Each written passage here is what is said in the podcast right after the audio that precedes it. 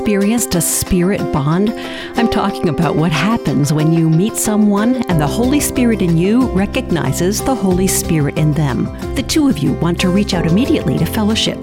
A moment like Mary and Elizabeth shared when their two unborn babies discerned the identity of the other. Well, that spirit bond is what we're supposed to have with Jesus. Do you have it? That's our topic on this edition of Daughters of Promise. I'm Christine Wyrtzen. That I would love God so much that I can't speak His name without my face changing. My eyes should get soft and somewhat transparent. His name should bring a change to my countenance. I should just be exclaiming, He means everything to me. I mean, that should be my answer when I'm asked by strangers if I'm a religious person.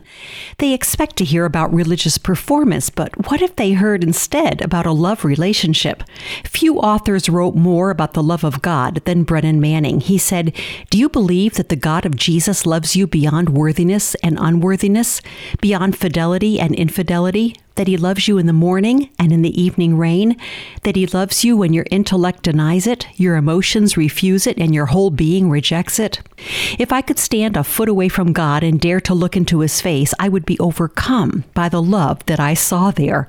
It would be so overwhelming that I would crumble under the realization that such affection existed for me.